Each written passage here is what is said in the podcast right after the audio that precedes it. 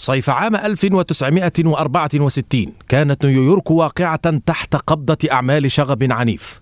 وتحولت الصدامات بين الشرطة المؤلفة من البيض وسكان الأحياء السود إلى حمام دم. عشر سنوات من النضال من أجل الحقوق المدنية. لم تتمكن من وضع حد للظلم والعنصرية التي يعانيها الأمريكيون السود. وانفجر الغضب بعدما أطلق ضابط شرطة النار على مراهق أسود وقتله. وفي هارلم كان السخط والتمرد يتجسدان في رجل واحد مالكوم إكس. في الصور لا يظهر مبتسما أبدا. في الصور لا يظهر مبتسما أبدا. ويحافظ دوما على مظهر الرجل الغاضب. وفي مدن الشمال كان مالكوم إكس المتحدث باسم أمة الإسلام وهي حركة المسلمين السود التي رفضت بعنف ممارسات أمريكا البيضاء المستندة إلى المسيحية. مع بداية الستينيات كانت وسائل الإعلام تبني معركة ترعب وتطمئن أمريكا في الوقت نفسه.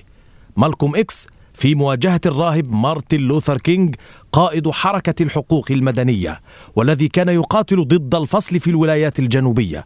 مارتن لوثر كينج زعيم حركة المقاومة السلمية كان الهدف المفضل لمالكوم إكس.